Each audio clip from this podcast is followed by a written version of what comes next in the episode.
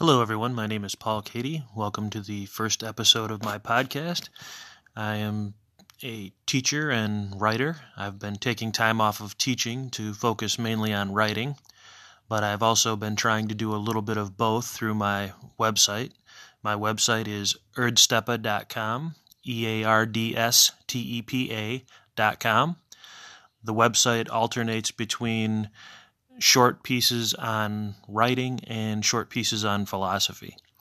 Part of my goal is to make some of these things more accessible to people who uh, do not have a chance to go to college or didn't want to take full philosophy or writing courses, but have some interest in in the field.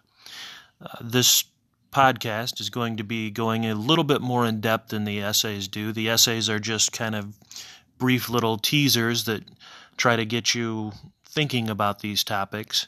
Uh, with this podcast, I'll actually be able to go into quite a bit more depth. Um, don't worry, though, I'm not gearing this uh, podcast towards people who are experts in the field. I'm gearing this towards people who have curiosity about philosophy and writing, but um, don't want to be overwhelmed by jargon or complex essays. This is definitely geared to be audience friendly. So if you are intimidated by these subjects, don't be intimidated. Um, bear with me, and we'll we'll get through them very very easily. Uh, my website also has a link to my books. If you click on contact us, it will take you to a page on lulu.com where all of my books are available in ebook and paperback form. My books are also available through Amazon and Barnes & Noble online in paperback form, and then in ebook form through Nook, iBooks, Kindle, and Kobo.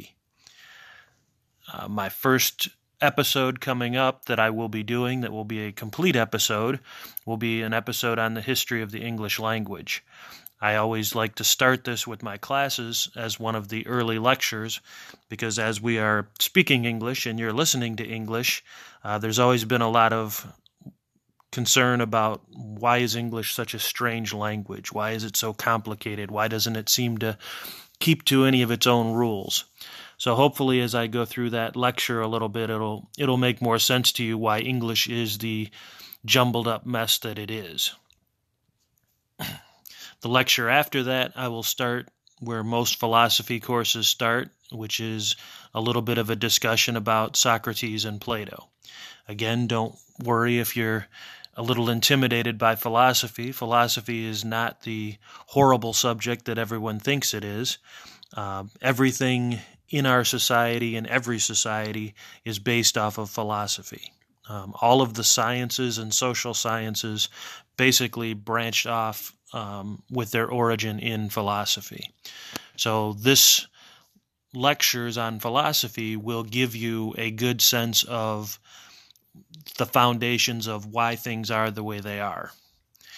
People might wonder why I teach philosophy and literature together, um, and the answer is that these two fields have always gone back and forth. They've always informed each other, they've always taken ideas from each other, and so to study one, you really start to realize that you need to study both of them.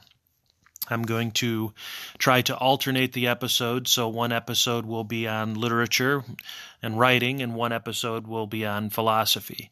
That way, we don't get too far away from either topic. So, people that are only interested in one or the other don't have a long wait before we get back to the topic you're interested in. Hopefully, though, as we start listening as you start listening to these episodes, you will kind of see the similarities and realize how these things are tied together. I look forward to starting these lectures. I just wanted to give you a little bit of a brief introduction today and welcome you to the podcast. I will be talking to you soon. Have a good day.